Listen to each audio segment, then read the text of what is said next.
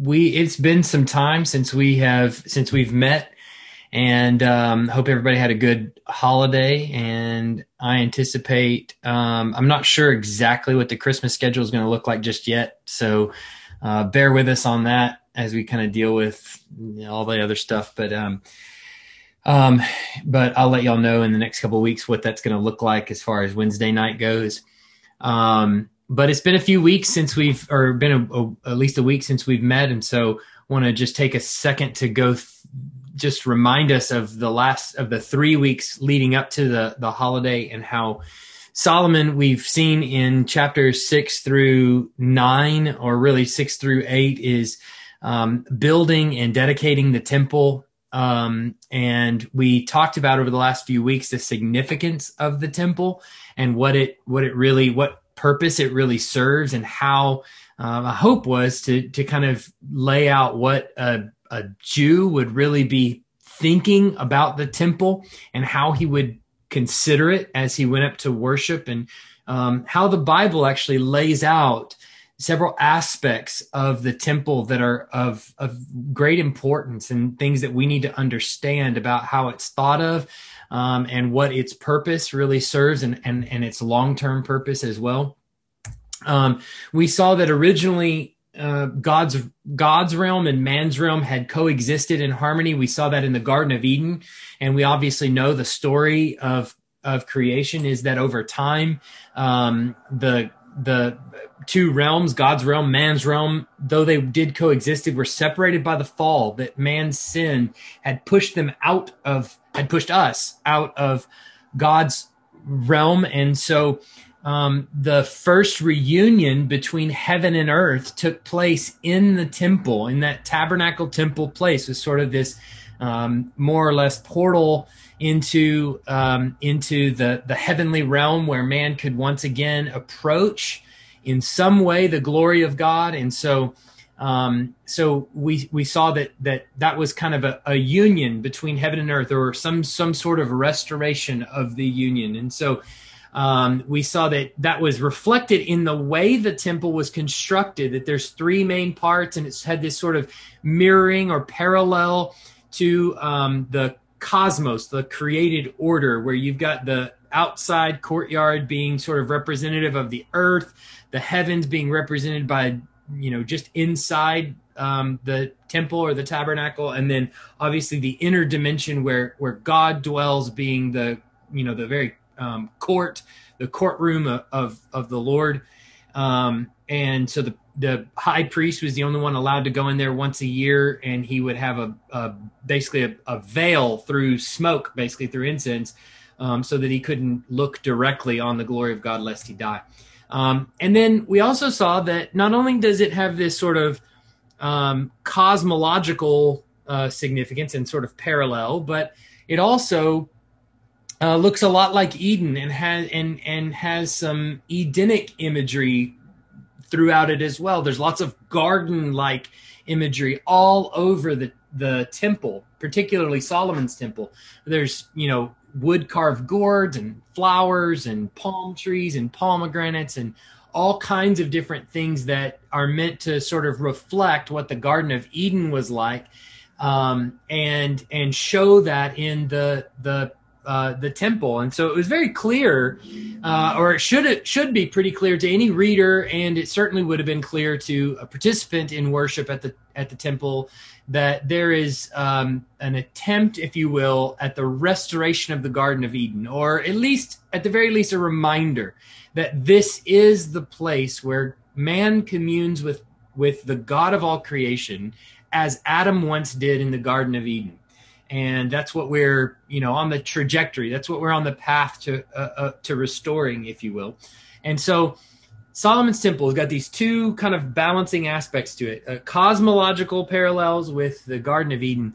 And then what we see in the end times in revelation is this depiction by john of uh, the final kind of end times temple. He's very clear when he says there is no temple, but he gives us this temple type imagery and this Garden of Eden imagery where he shows that you know the two of these um, the two of these things are um, meant to show that in in the end times God is going to once again dwell with his people. That's that's kind of the picture. That's what it's meant to to symbolize is that Christ is going to dwell with us on a new earth, on a reconstituted earth. I've talked about this a number of times from the pulpit and a number of times uh, here on Wednesday night that we we often and, and this is probably a failure on a on a multiple occasions failure from on, on all of our parts uh, of reading our Bible, but then also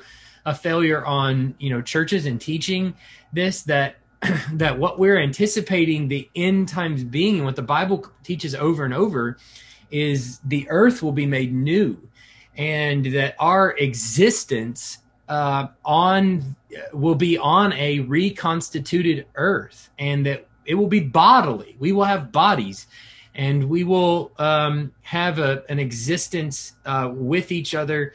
If you can imagine very much like we do now except without sin. All sin removed. Imagine that imagine that uh, that picture. All sin removed and we have fellowship with one another. And that that runs counter to often what what is kind of in here in our thoughts that it that that time at the at the end of all things will be like kind of a ghostly type thing where we sort of are you know these sort of floating spirits kind of out there and um, space or something and and that's that's not at all what we're looking at. Um, that certainly there certainly is some sort of intermediate period where um, where you know we see in revelation the souls under the altar and uh, the souls of the saints under the altar and things like that where there is a sort of a disembodied state. Our body our fleshly body rots and our our spirit goes to be with the lord but that's not the end. The end is a reunion of body and soul, where the body is remade also like the earth to be uh, eternal. And so we believe that God originally from the beginning spoke into nothing and created everything, and He will again speak into a fallen, you know, existence and and pull the fallenness away in that you know speaking in. And so, um, so that I think that hopefully that helps in in in understanding uh, what we're anticipating, but also that what John is depicting is he's merging those two images of the Garden of Eden and of the cosmological temple. He's merging them together in this end times to depict exactly that this new heavens and new earth. The significance of it is that it's it is that it's like the whole creation is the temple well, what does that mean? It means that the whole creation is God dwelling with us. But not just the whole creation is the temple. He even goes as far as to say the whole creation is like the holy of holies in the temple. So it's a perfect cube and that that design is meant to bring to mind the image of the holy of holies. Well, only the high priest could go in there. Well, not anymore. In the new heavens and new earth, we're talking God so closely dwelling with us that uh, that it's like we're all in the holy of holies and we're all there with him. And so but there's no smoke there's no there's no uh, nothing shrouding his holiness or anything like that. It's completely unfurled and we can see it and not die. Um, that's kind of the the picture. So uh, you know a glorious depiction that is. So so we are more or less leaving the building of the temple and we're coming back into the story in first kings and uh, I haven't really decided exactly um, if I'm going to come back to some of Solomon next week or not. But uh, my intention right now is this is the last bit on Solomon, and so I just kind of want to give a summary of more or less the end of it, the end of his time, and then next week really get into the nitty gritty because this is really it. This is the last time that Israel will will be. Uh, great. I mean, so for all intents and purposes, at the end of Solomon's reign is uh, really where the rest of of, of Israel is going to face its downfall, and um, they never quite get back uh, to that place. And so I want us to kind of look at some of these things, but then I also wanted to ask, you know, how does this happen? Solomon is wise, right? You'll hear me, I think, um, you know, tons. Pray for wisdom. Uh, James tells us, ask for wisdom. He gives to all liberally and without reproach. And if you ask in faith.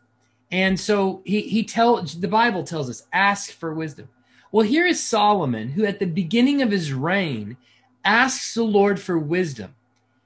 And yet his reign begins the downfall. I mean, obviously his reign is is experiences the height of Israel, but then it begins that downfall where it will never reach those heights again and it will come to a crash very shortly after his death.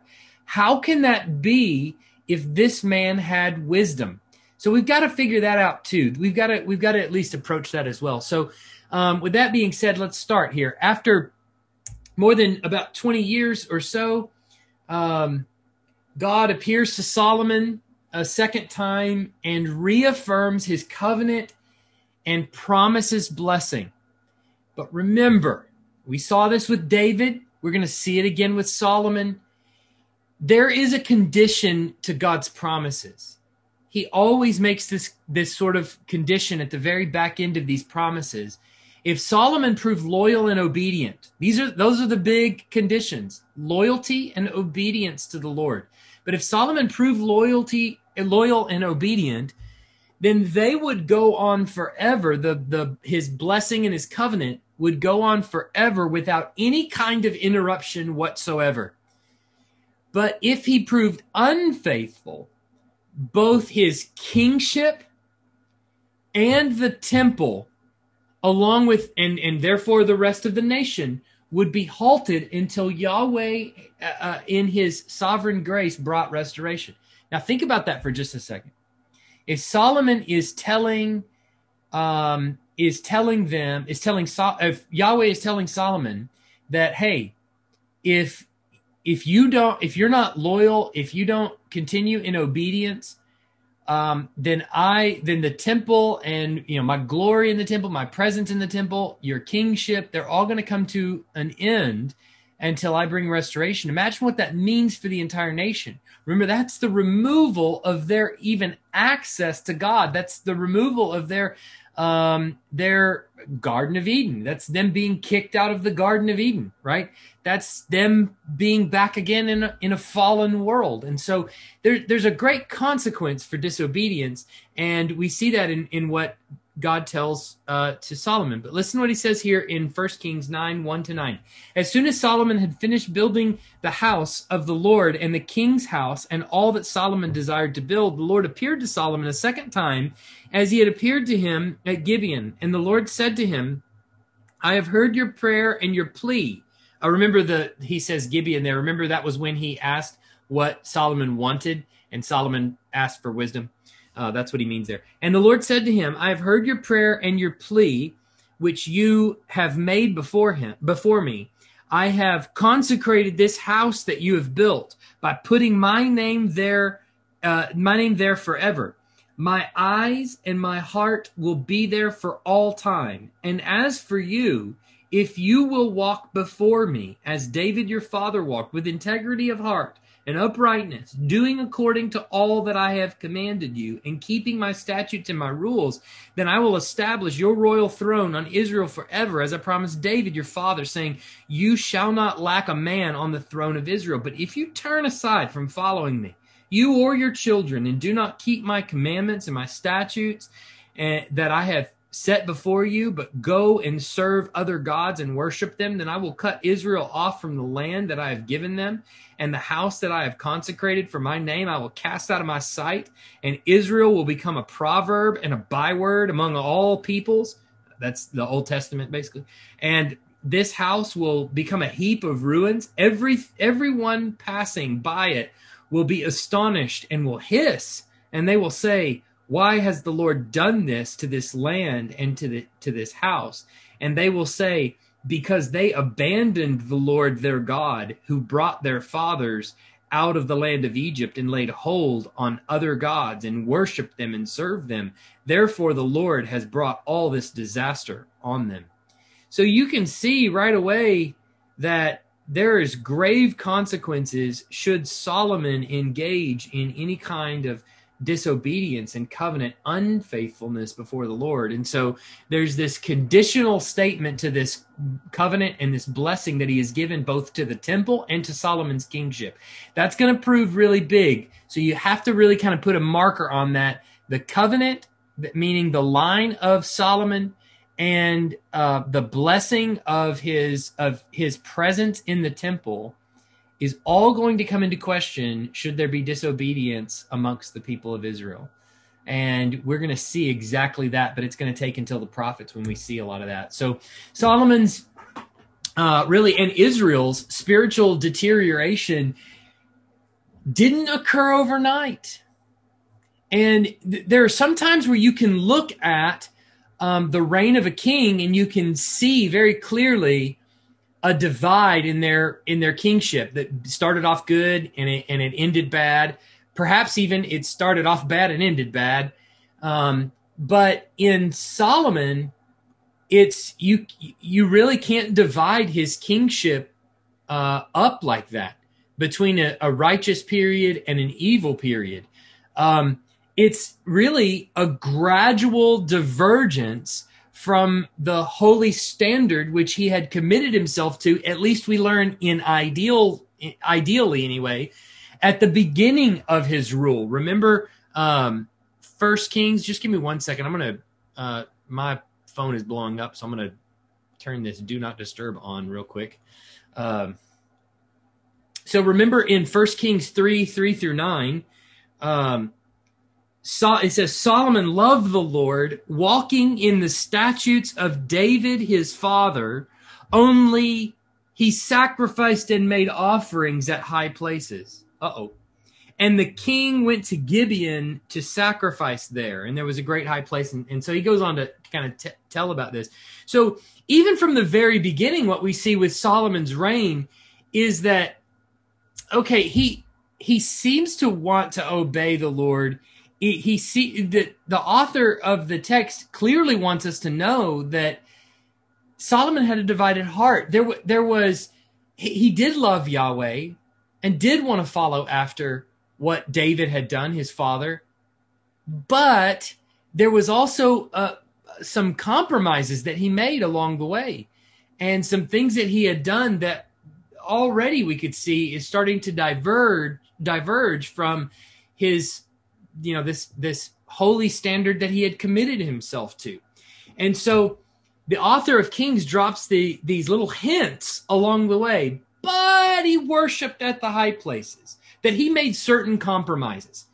And um, that that sort of set the tone for the remainder of his kingship. So you can see it's it's solomon is one of the most um, i think one of the most uh, you know, befuddling, if I could use that word, befuddling characters in um, in Israel's story, uh, because you have this person who, on the one side, has immense wisdom, whom God has blessed immensely with uh, with riches and treasures, and has blessed Israel under his reign, and builds his his temple, and is sitting on his father's throne, and commits himself verbally to following God, and then yet weaved throughout or woven throughout his kingship is also these just really sour patches that are are just not as as you know robust as we find in David. David made some terrible choices and, and sinned grievously, but what do we see with David? But that he comes back to repentance time and time again. And we don't see that with Solomon. Um, we we see uh, at least not in in the same way. We see um, him, the author, telling us, yeah, he loved the Lord, but then all of a sudden he he made he sacrificed at the high places. And we also saw that right out of the gate, what does he do? He marries uh, Pharaoh's daughter, and made a compromise there. That's told to us specifically in the text that he married Pharaoh's daughter. And we see that in 1 Kings 3 1. Solomon made a marriage alliance with Pharaoh, king of Egypt. He took Pharaoh's daughter and brought her into the city of David until he had finished building his own house and the house of the Lord and the wall around Jer- Jerusalem. But this clearly violates what we've seen of a royal son of Yahweh in the law. In Deuteronomy 17, 14 to 17, when you come to the land that the Lord your God is giving you and you possess it and dwell in it, and then say, I will set a king over me like all the nations around me, you may indeed set a king over you, whom the Lord your God will choose, one from among your brothers, and you shall set as a king over you. You may not put a foreigner over you who is not your brother only he must not acquire many horses for himself or cause the people to return to Egypt in order to acquire many horses, since the Lord has said to you, shall never uh, return that way again, and he shall not require many wives for himself, lest his heart turn away, nor shall he acquire him uh, for himself excessive silver or gold. Now we know that this is true of of Solomon we know that he acquires many wives for himself and we know that he also this is going to be one of the things that turns his heart in the end are these wives and so it's very clear from the very beginning that that this is a, a complicated matter. This is a complicated person who though he loves god is also compromised in many ways and makes these compromises along the way because apparently he loved many women. And so the last years of Solomon's life are filled with this mixture of joy and sorrow, triumph and defeat. We see these excessive building programs that he had where he oppressed a lot of people, he enslaved a lot of uh, all all of the people that were outside of Israel. Instead of we saw with um, with David, where David would tax the pe- the lands that he conquered, he would tax them and they would pay tribute. Solomon um, forewent a lot of that and made them slaves instead because he had a lot of buildings that he had to build. And then with the people in Israel, within the borders of Israel, he took them and he he put them in the army. He made them serve in the army. And so he in lieu of like a lot of like payment and tribute, he instead put them all to work for him and um, and and then we also see that he partially relieved some of this by uh, fitting out a, a navy under a Phoenician direction, and these ships he sent out across the Red Sea, and um, through all kinds of places throughout the world in the Mediterranean and, and otherwise. Um, and what would they do? They would go and capture, go go and grab exotic goods from foreign lands and bring them into the land of Israel and sell them there. And so what you what you have in in Israel under the reign of Solomon is a, a person who rather than just exacting tribute would put people to work building and so you get these massive buildings that have never been before seen in the world really these sort of um, uh, very impressive structures with a lot of slave labor to be honest with you. But then you also have these goods coming into the land from all over the place. And so so israel becomes sort of this um, you know merchant's paradise as it were where you could get clothing and different kinds of things from all over the world. And so it, it was a it was a um, you know a, a really uh, basically a, a, massive i guess you would call it a shopping mall. Uh, it's essentially uh, is essentially way way to think about it. And so I mean, Israel was booming as far as goods and services and you know products that they had they had there. But all the while the king is making compromises in his in his own heart. And so we see that it this obviously resulted in you know quite a handsome profit for um for solomon so look at um look at 1 Kings 10 22 to 29. For the king had a fleet of ships of Tarshish at sea. You've heard of that town, I'm sure. Um, with a fleet of Hiram. Once every three years, the fleet of ships of Tarshish used to come bringing gold, silver, ivory, apes, and peacocks. Hey, look at that. Thus, King Solomon excelled all the kings of the earth in riches and in wisdom. And the whole earth sought the presence of Solomon to hear his wisdom, which God had put in his mind, into his mind. Every one of them brought his present um, articles of silver and gold, garments, myrrh, spices, horses, and mules, so much year by year. And Solomon gathered together chariots and horsemen. He had 1,400 chariots and 12,000 horsemen. whom he stationed in, in the in the chariot cities with the king of Jerusalem. And the king made silver as common as in, common in Jerusalem as stone, and he made cedar as plentiful as sycamore of Shephelah. And Solomon's import of horses was from Egypt and Kue. Uh, that also is against um, the the law in Deut- Deuteronomy that we just read. And the king's traders received uh, received them from Kue at a price. A chariot could be imported from Egypt for 600 shekels of silver and a horse for 150. And so through the king's traders, they were exported to all the kings of the Hittites and the kings of Syria. So just think about for just a second uh, what we think of like, um, you know, New York City or something like a big a big city like that, we we think of um, lots of shows and and lots of things that sort of a spectacle, a modern spectacle um, that we would want to go and see and experience. Or maybe you might think of Paris or uh, London or, or many of these big cities. Well, in the ancient world, uh, Jerusalem under Solomon quickly became that. So everybody's coming, especially kings, are coming from around around the world. And what are they wanting to know? Why do you think they're seeking Solomon? They want what he has, obviously. How do they become what he is? So in it's an interesting parable, I think, as we watch Solomon's reign. Here is a person who we see in the backdrop of their kingship. The author is coloring all the things they do with these subtle hints. Yeah, but he worshiped at the high places. Yeah, but he married foreign women. Yeah, but he acquired for himself many for, many horses from foreign armies, especially from Egypt. Um, yeah, but he did this, and yeah, but he did that.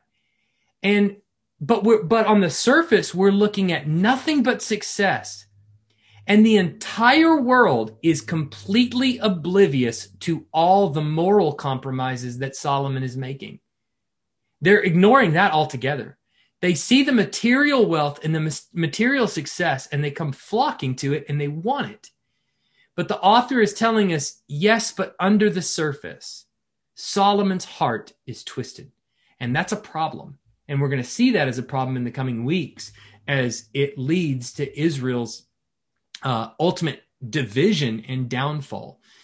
Um, so here's on the one side, he loves Yahweh and wanted to walk according to his statutes, and yet he's worshiping at the high places, which, you know, other than the one at Gibeon, were really taboo. Uh, the one at Gibeon we see is is you know, uh, I don't know. It's it's a little bit different because it's kind of hard to tell what what exactly is going on there. We know there was some important things there, and the uh, tabernacle, I believe, is stationed there at the time, and so um, that's a little bit slightly different, but we see we do see him worshiping at the high places. And then the author of Kings makes clear that there's a connection also between Solomon's illicit marriages and the illicit worship that he engaged in. And so he points out that Solomon loves these foreign women besides Pharaoh's daughter, and they encourage him to apostasy. And so these foreign women, just like the law tells us is going to happen in Deuteronomy 17, um, it actually does happen. Look at 1 Kings 11, 3 to 8. He had 700 wives who were princesses and 300 concubines. And his wives turned his heart, turned away his heart. For when Solomon was old, his wives turned away his heart after other gods, and his heart was not wholly true to the Lord his God, as was the heart of David his father. For Solomon went after Ashtaroth, uh, Ashtaroth, Ashtoreth, the goddess of the Sidonians, and after Milcom, the abomination of the Ammonites. So Solomon did what was evil in the sight of the Lord and did not wholly follow the Lord as David his father had done. Then Solomon built a high place at Chemosh and the abomination of Moab and for Molech, the abomination of the Ammonites, on the mountain east of Jerusalem. So he did for all his foreign wives who made offerings and sacrificed to their gods. So here he's making, he's again, not only is he making compromises, but now at the end of his life, these compromises have gone, uh, uh, you know, way out of bounds. I'm a, uh, I like, I, I'm not a golfer but I like to play golf. and so I have to temper everyone's expectations because when I get out there, it's not pretty. But one thing that's that's interesting is uh, is you know when you hit when you hit a ball that's slicing, that means it's curving away from you. Um, it it starts to take off, and at first you get this thought in your mind like this isn't going to be that bad. I can see that it's starting to curve, but it's not going to be that bad. But if it stays in the air long enough, by the time it actually hits the ground, it's way far afield. And and this is true of Solomon. It's it, it's it's that at the beginning we see these hints that he's yeah he he's making some compromises here, but hopefully it won't be too bad. But then what do we see? But by the end of his life, that's when things are far afield. Now he's out in in pagan lands, building high places for his wives, and there he is. Uh, we presume worshiping there at the temples as well and they're turn his all these foreign women are turning his heart away. But what was it? It didn't start by him just building high places. It started with subtle compromises along the way. An initial taking of a foreign wife to make a, a political alliance with the king of egypt.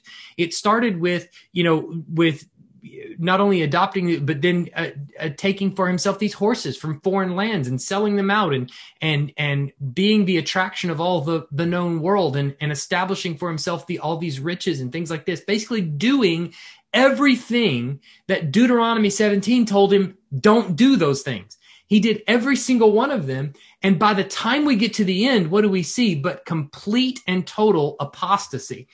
Um but we also learn as we get to First Kings 14 that wait a minute, uh, the marriage to Pharaoh's daughter couldn't have been the first pagan wife that he actually had. In fact, the first pagan wife that he had had to have been Naamah, the Ammonite. He took an Ammonite wife before he married Pharaoh's daughter and even before he became king. And how do we know that? But because in 1 Kings 14 21, when it talks about Rehoboam, Solomon's son, so, Rehoboam, the son of Solomon, reigned in Judah. Rehoboam was 41 years old when he began to reign.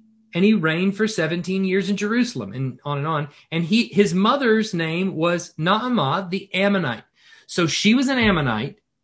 He began reigning when he was 41 Solomon reigned for 40 years.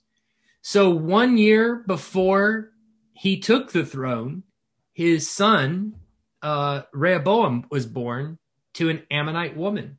So he had begun taking pagan wives even before he took the throne in Israel. Um, so this brings a lot of, you know, uh, uh, complications into the text. But then what do we make? So I think the biggest question and the biggest kind of enigma that is Solomon is I thought he had all this wisdom. I thought he knew and understood. And I, and I mean, so then how does he end up in this state at the very end of moral and spiritual apostasy? It, we see it comes in spite of the fact that Solomon was blessed with the wisdom of God and was known throughout the world as the wisest of all mortals.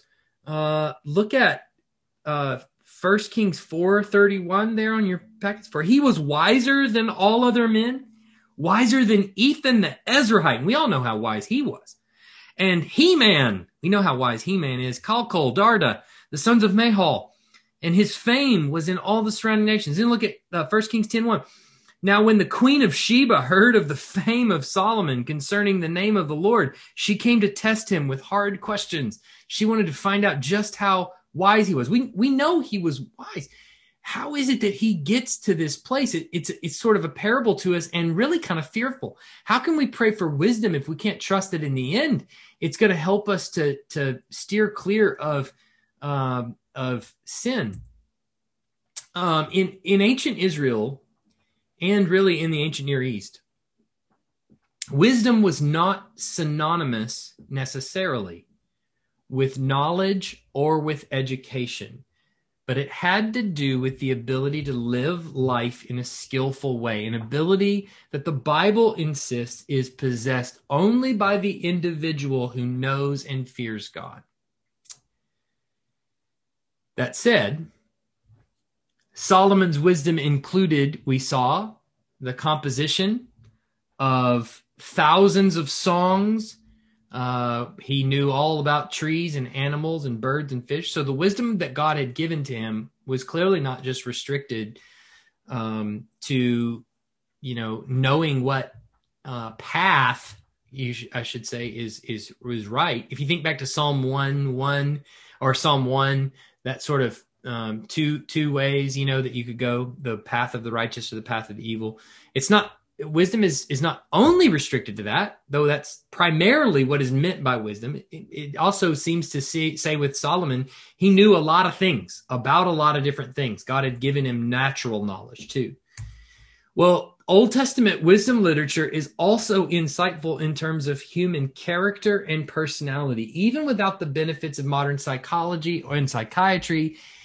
Solomon has this basic awareness of what drives a human's emotions and therefore he can offer counsel based on moral and the moral and ethical nature of God. That's what we see with Solomon.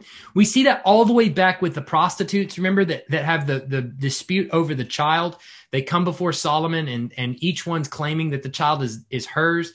And um and so Solomon uh, decides, well, there's one way we can tell whose is whose, and that is to divide the baby in half.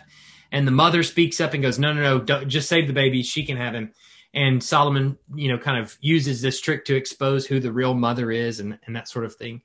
Um, it, it, it's sort of uh, underlining in the text that the kind of knowledge, the kind of wisdom that he was given was insight into what drives a human being.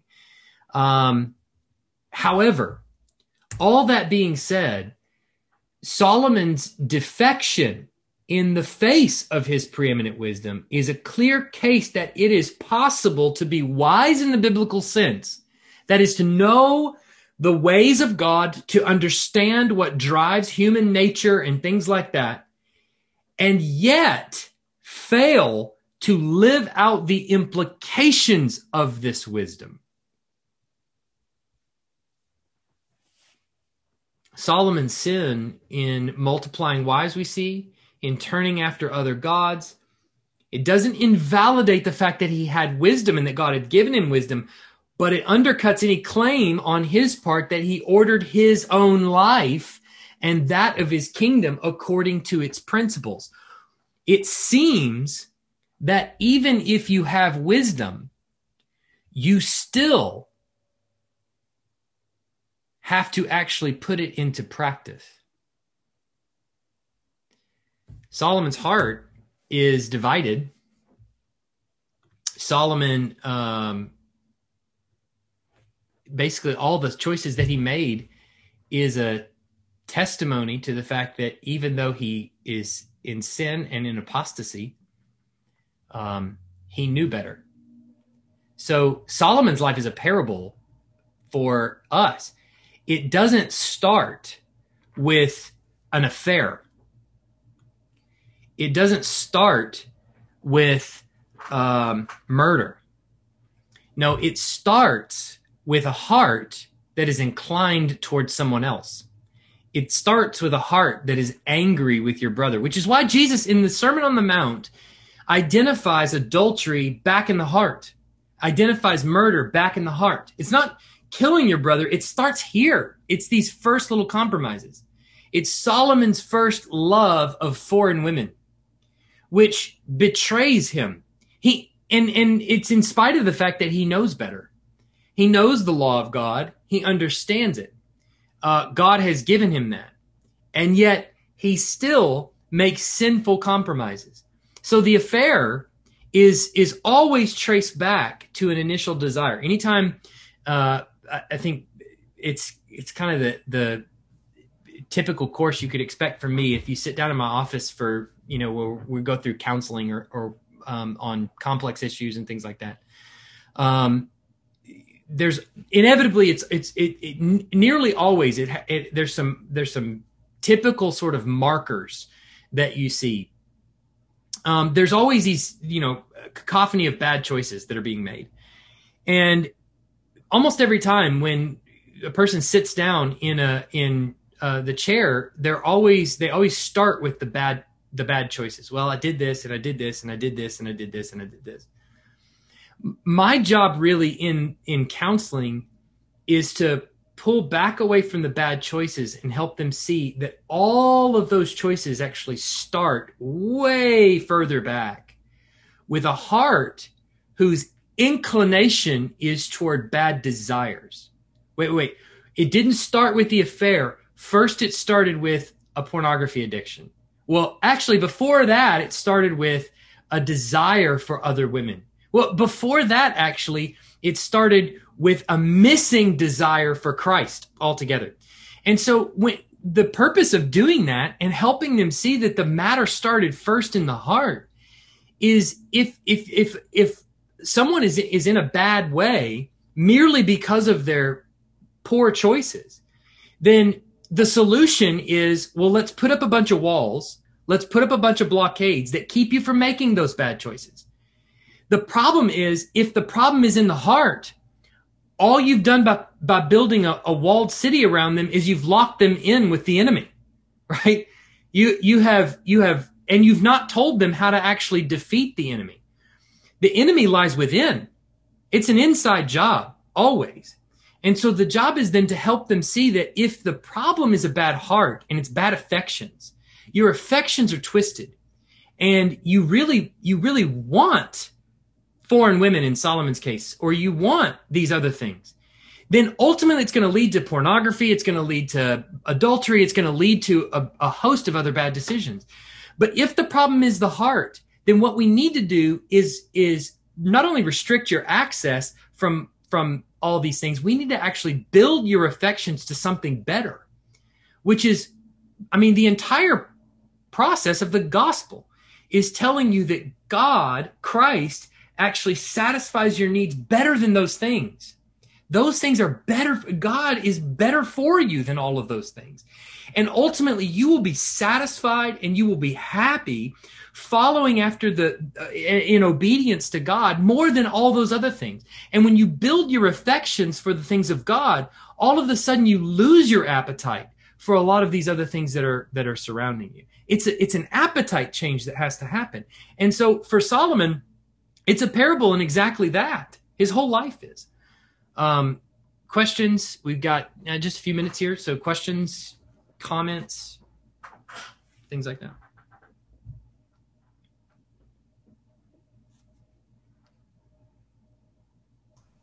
So, Michael, can you talk a little bit about how one builds affections in the heart toward God? Yeah, good uh, question. Right, because because I mean, you know, we've, we we kind of talk about this a lot that you know only God can change a heart. Yeah. Right. But certainly there seems to be something we ought to be able to do to, I guess, open ourselves up to God's changing of our heart. Absolutely. I don't know. Maybe that's a great question. I'm glad you asked it. Um, so, you know, two things. First of all, let's get it straight. Uh, if a person is not a Christian, then we start with this is what the gospel is. You have to believe this before anything will ever change. Okay, so that's it. What we have to realize too is that we are fighting uh, a nature, a sinful nature, that without faith, without the indwelling Holy Spirit, it is impossible to please God. So a person who is not a Christian will never be able to please God, no matter the choices they make. Okay. But a person who is a Christian, what that the change is, is that the Holy Spirit comes to dwell inside. So now affections for God can actually be built. So assuming the person is a Christian, then how do we grow in our affections toward, toward God? Well, okay. It's not going to be apart from reading the scriptures. It's not going to be apart from prayer. Those things are given to us as a grace and mercy from God, and they're meant to build our affections for Him. Um, also, regular means of grace. Uh, church. The church body is meant to do that. Regular preaching, regular singing, regular uh, praying, regular scripture reading in the services, regular confession of sin, regular being together with the body, regularly building one another up, regularly admonishing one another in sin, repentance, all of those things are going to play into the building of affection. But here's what the problem is when you have a person in this situation. They are in such a state that their own heart, when they go home, they, they, they get away from the counseling and they're like, okay, I'm going to make some changes and this has got to be done. But then tomorrow they wake up and they don't want to read their Bible. They don't want to pray. They have no appetite for it, right? So what that means though is that, uh, is that they're going to have to begin doing it in subtle ways. They're going to need accountability. They're going to need someone next to them saying, okay, you're going to do this with me if you have to. Come over to my house, 6.30 in the morning. We're going to sit down. We're going to read the Bible together if we have to. Um, we're going to continue to pray together. But then we also have to pay attention to all of the other things in your life that begin to pull away from time in the word, time in prayer, things like that, that distract your affection. So I, I always go through what are all the things that you do in a typical day? I want every Netflix show you've got in your queue. I want every podcast you listen to. I want every TV show you watch. I want every movie you watch. What are the things that right now you regularly do? Okay. I want, I want them all. All right. So we go through and we list every single thing. The problem is that Netflix show might not be bad. It might not have one ounce of nudity in it. It might not have one curse word in it, but does it build your affections towards God? It doesn't. It will not. Invariably, the answer is no. Well, for a person who is really struggling with their affections being toward the Lord, that's like poison to them. So you have to take it all away. And instead, you have to then put into your life ways of using media that build your affections. So instead of watching Netflix, what can you watch that actually edifies you? Instead of listening to that podcast, what can you listen to that will actually edify you? So are there pastors or there preachers that you enjoy listening to their sermons? Do that. Are, is there music that you, that builds you up and, and points you towards Christ? Listen to that. Um, for me, you know, years ago, back when I was uh, newly married, um, went through a really kind of big episode in my life where driving to work, I was listening to sports talk radio.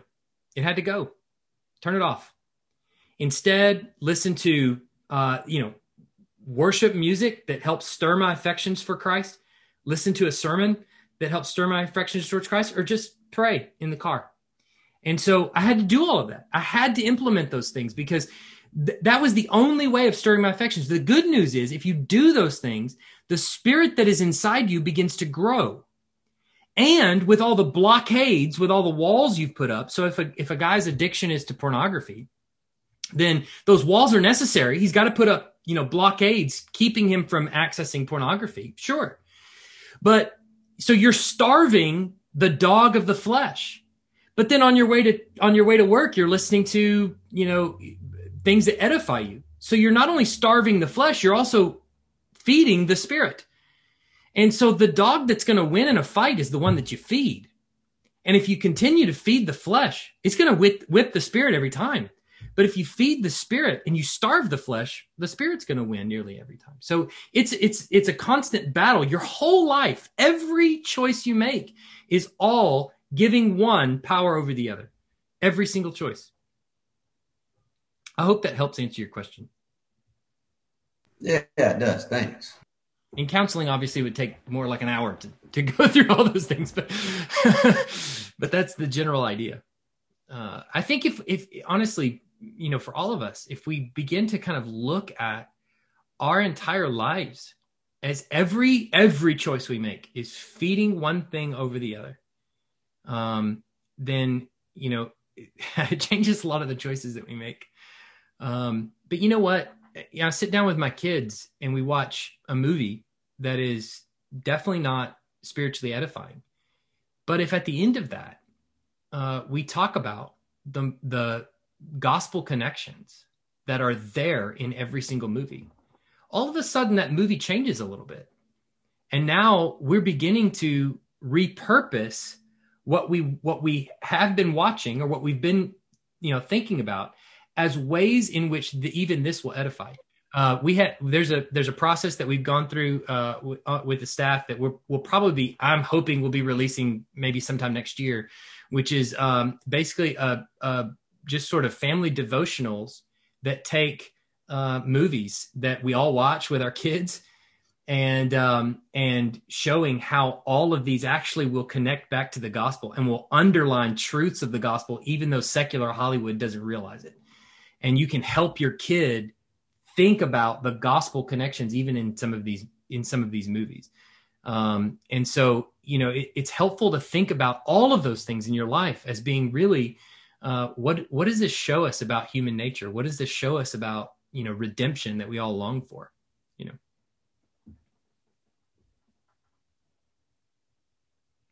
Other questions?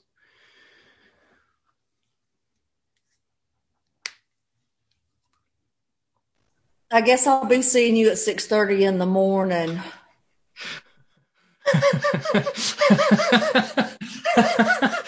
Have coffee ready. Um, you know, so one one of the things that I really think is helpful, and I, I, try to tell this to everybody that that has a problem, has a real hard problem studying scripture, just reading the Bible. Um, th- th- a couple of things. One, you know, I think it's pretty easy when you wake up in the morning to pick up your phone and look at Facebook or social media or whatever. Um, and that's like the first thing you reach, roll over, you grab your phone and you do that.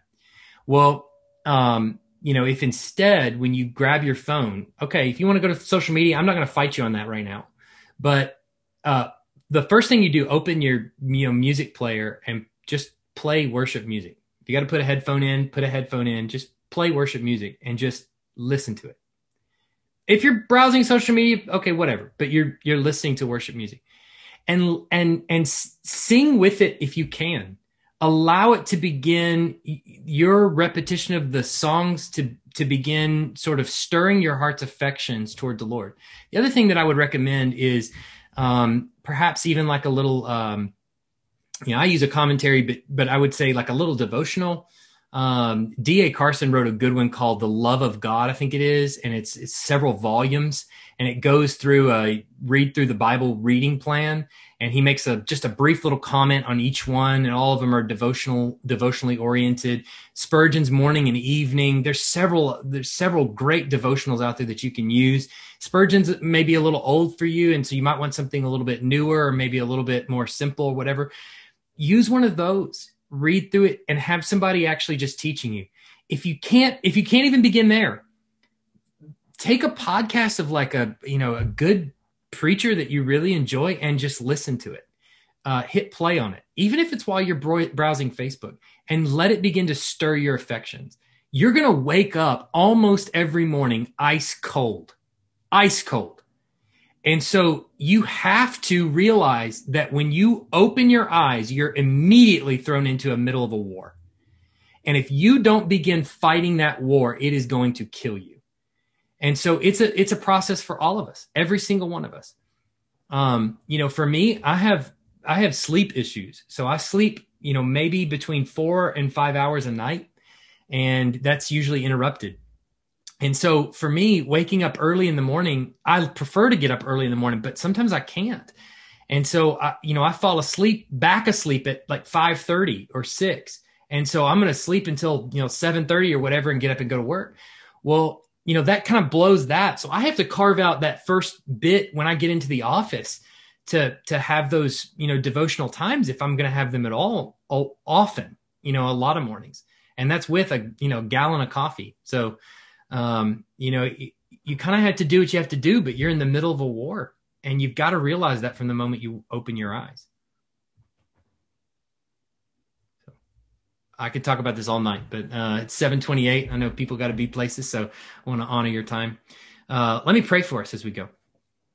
Heavenly Father, thank you for an opportunity to just uh, think about what you've laid out in your in your holy word and as we see uh, interwoven through Solomon's life, even uh, just a, a, just such a mixed bag. And we definitely do not want to be the people who have all the tools, who are always learning and never arriving at a knowledge of the truth. We don't want to be that.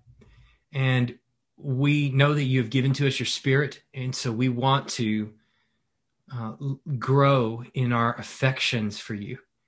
And I pray that you would do that, enlarge our heart, increase our affections for you, that we may uh, be obedient to your word and love, um, love study of it, love growing in knowledge and understanding.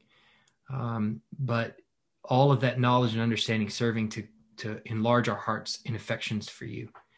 Um, I pray that you would do that in us and give us an appetite for your word. We pray this in Jesus' name. Amen.